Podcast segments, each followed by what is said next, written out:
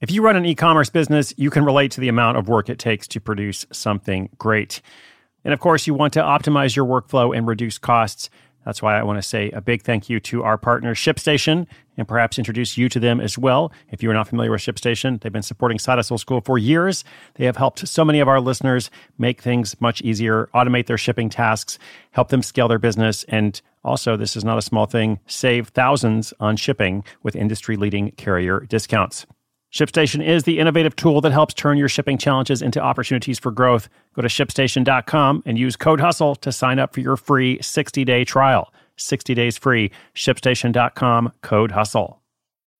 When you need mealtime inspiration, it's worth shopping Kroger, where you'll find over 30,000 mouthwatering choices that excite your inner foodie. And no matter what tasty choice you make, you'll enjoy our everyday low prices, plus extra ways to save, like digital coupons worth over $600 each week. You can also save up to $1 off per gallon at the pump with fuel points. More savings and more inspiring flavors make shopping Kroger worth it every time. Kroger, fresh for everyone. Fuel restrictions apply.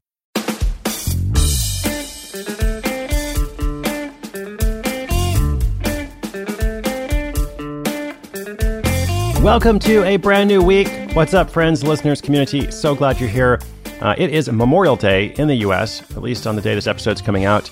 Uh, I uh, just want to say a shout out to everybody who has served in the military, uh, as well as family members of those who have served uh, and who often bear the burden and responsibility of that as well. My thoughts are with you today. I know we have people from different countries and different backgrounds. You may observe these days and occasions at different points of the year. But regardless of the timing, I do want to honor those who have made those kinds of sacrifices. Uh, long ago, my brother served in Iraq and Afghanistan. He actually was deployed to Iraq once and Afghanistan twice. So I am thinking of him today, uh, just as I do on many other days as well. Now, in the side hustle world, I have a crazy story for you today. Um, this one's really good. I sometimes mention how, uh, in working on the show, I have the chance to learn all kinds of random topics. Um, you know, I've become an expert. I'm not really an expert. I mean, it's all like surface knowledge. But the point is, I've gained some surface knowledge and you know all kinds of things that I never even knew existed. Well, today I learned more about bats than I ever knew before. That would be the kind of bat that flies and like swoops. Um, the bat is in fact a mammal. I wasn't even sure about that until I worked on this. I had to look it up.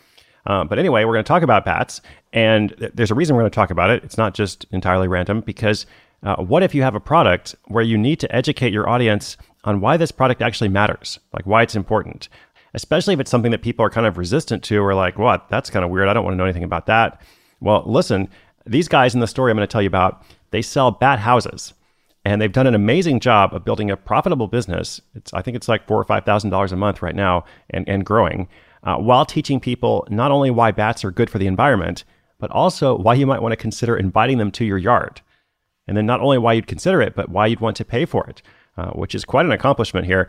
Personally, to be totally honest, I thought bats were kind of creepy until I worked on this. So I was wrong. Uh, perhaps you out there as well. Maybe you'll learn something about bats today, uh, or if nothing else, you'll learn about how you can reframe an offer to make it appealing, because that is the point of Side School to teach through stories. And this is a good one. We're calling it Bat House Hustle Takes Bite Out of Pesticides. Stay tuned. This story is coming right up. Wyndham Hotels and Resorts makes travel possible for all. Whether it's the long haulers looking for a great cup of coffee, a roomier rest for the on a whim road trippers, or a place to make summer memories with the whole family. No matter who you are, where you're going, or why, with 24 trusted brands to choose from like La Quinta, Days Inn, and Super 8, your Wyndham is waiting. Get the lowest price at wyndhamhotels.com. Restrictions apply. Visit website for more details.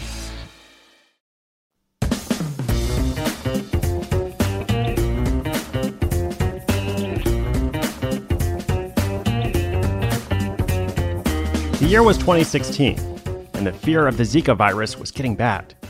Governments in Latin America were advising women to not get pregnant for two years. The United States prepared for a pandemic as summer arrived and mosquitoes came out. And then came the sprays. Millions of gallons of pesticides spread all over the country to try to avoid the coming plague, which never really arrived. This massive uptick in pesticide use disturbed Chris Ranifors and Harrison Broadhurst, two friends in Lexington, Kentucky. Didn't people know that a single bat could eat a thousand mosquitoes per hour, all without needing an ounce of chemicals? Apparently, people had no idea. And one day, as the two friends walked around Walmart and noticed that there were dozens of bug sprays and not a single bat house for sale, they realized there was an opportunity to do something about it. potentially a profitable opportunity. They both had experience with woodworking and conservation. What if they could build bat houses, beautiful ones, and taught people how helpful and not dangerous having bats around could be? The idea seemed doable and important. As I learned while researching this episode, bats need our help to adapt to the urban world, and we need their help to keep mosquito populations down. But how would they do it? Well, Chris and Harrison immediately started building a community around their idea, which was given the genius name of Bat B&B.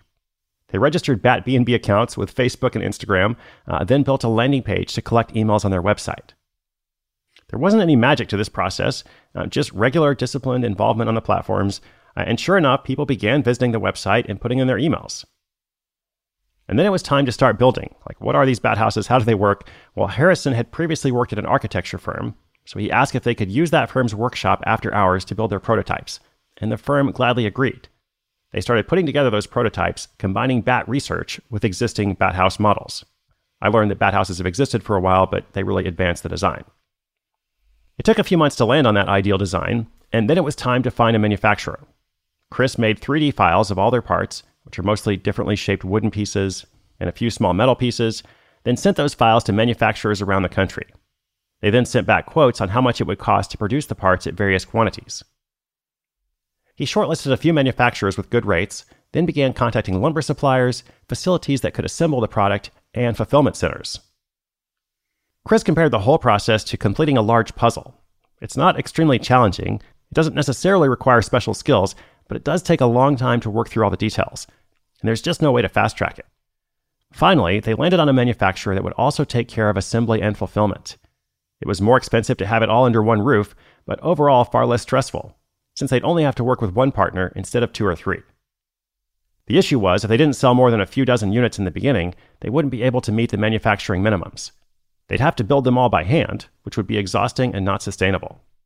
The campaign had to work enough to meet those minimums, or they were going to have to abandon BAT B&B once they'd fulfilled the initial orders.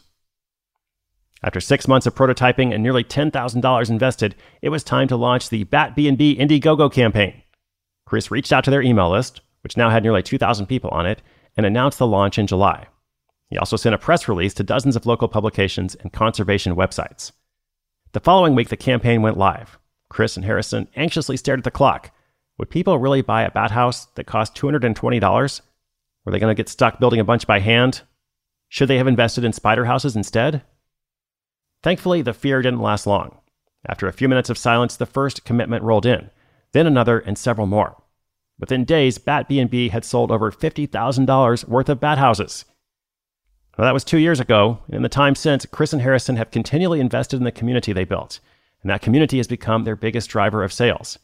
They're now preparing for an upcoming appearance on Shark Tank and are excited about their newly released budget friendly $95 bat house. They're also making money with an average monthly profit of four to five thousand dollars. They've also helped over hundred thousand bats find great homes and built a sustainable business they're proud of.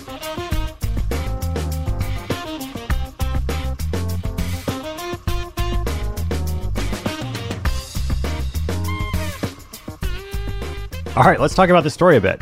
Uh, if you have a product like this, then you have a big challenge. Like you got to go out there and persuade the general population that bats are actually good uh, despite all the stereotypes, you know, the vampire thing, the creepiness factor, beliefs about bats attacking people, you know, and so on. So definitely a big challenge in terms of educating your consumer, uh, which is usually a difficult thing to do. Like normally, all things considered, it's better to not choose something where you have to go out and educate people on why this is needed or why you know everything that you thought about this thing before is wrong. The good news is you have very little competition, um, and that's what these guys thought when they walked through Walmart and saw like these you know shelf after shelf of pesticides uh, or bug sprays or whatever, and you know, not a single bat house, not a single resource that would actually encourage bats to come to somebody's yard or area or territory uh, and kind of take up home, therefore being able to eat the mosquitoes. So you have to do like a whole reframing there. And I was curious how they actually did it because, you know, it's a hard thing to persuade people. I went to their website. They have an amazing video. Like they did a great, great job with this video they used for their crowdfunding campaign. Um, it includes, you know, bat experts, uh, endorsements, you know, from bat influencers. I mean, I don't know if they're really influencers, but, you know, people in the so called bat community. Um, it shows kids learning about bats. Um, it shows all these different bat houses installed on the exterior of various houses, kind of breaks down the objections. Uh, I actually really found myself like watching the whole video, several minutes long, and then sending it around to people after watching it. I was like, hey, did you know this about bats? You know, it's actually kind of cool. I don't have a yard myself, so I can't go out and buy a bat house, um, but I definitely had some of my thinking reframed uh, when I went and watched that video. Um, so they kind of knew going into it exactly what they had to do uh, in terms of challenging those assumptions and expectations. Um, and that's what you have to do in this situation, but they did it. So, you know, well done. Four to five thousand dollars a month in profit, just getting going. Now they're trying to scale this business and bring bat houses, you know, all across North America. So go and check it out for sure. I'll be curious to see what happens next uh, and what we can learn as they continue to grow. If you would like to see that video or learn more about anything I mentioned in the episode, uh, our show notes for today are at sidehustleschool.com slash 877. Thanks so much, my friends. Inspiration is good, but inspiration with action is better. I'll be back again tomorrow with another story. I hope you'll join me. My name is Chris Guillebeau. This is Side Hustle School.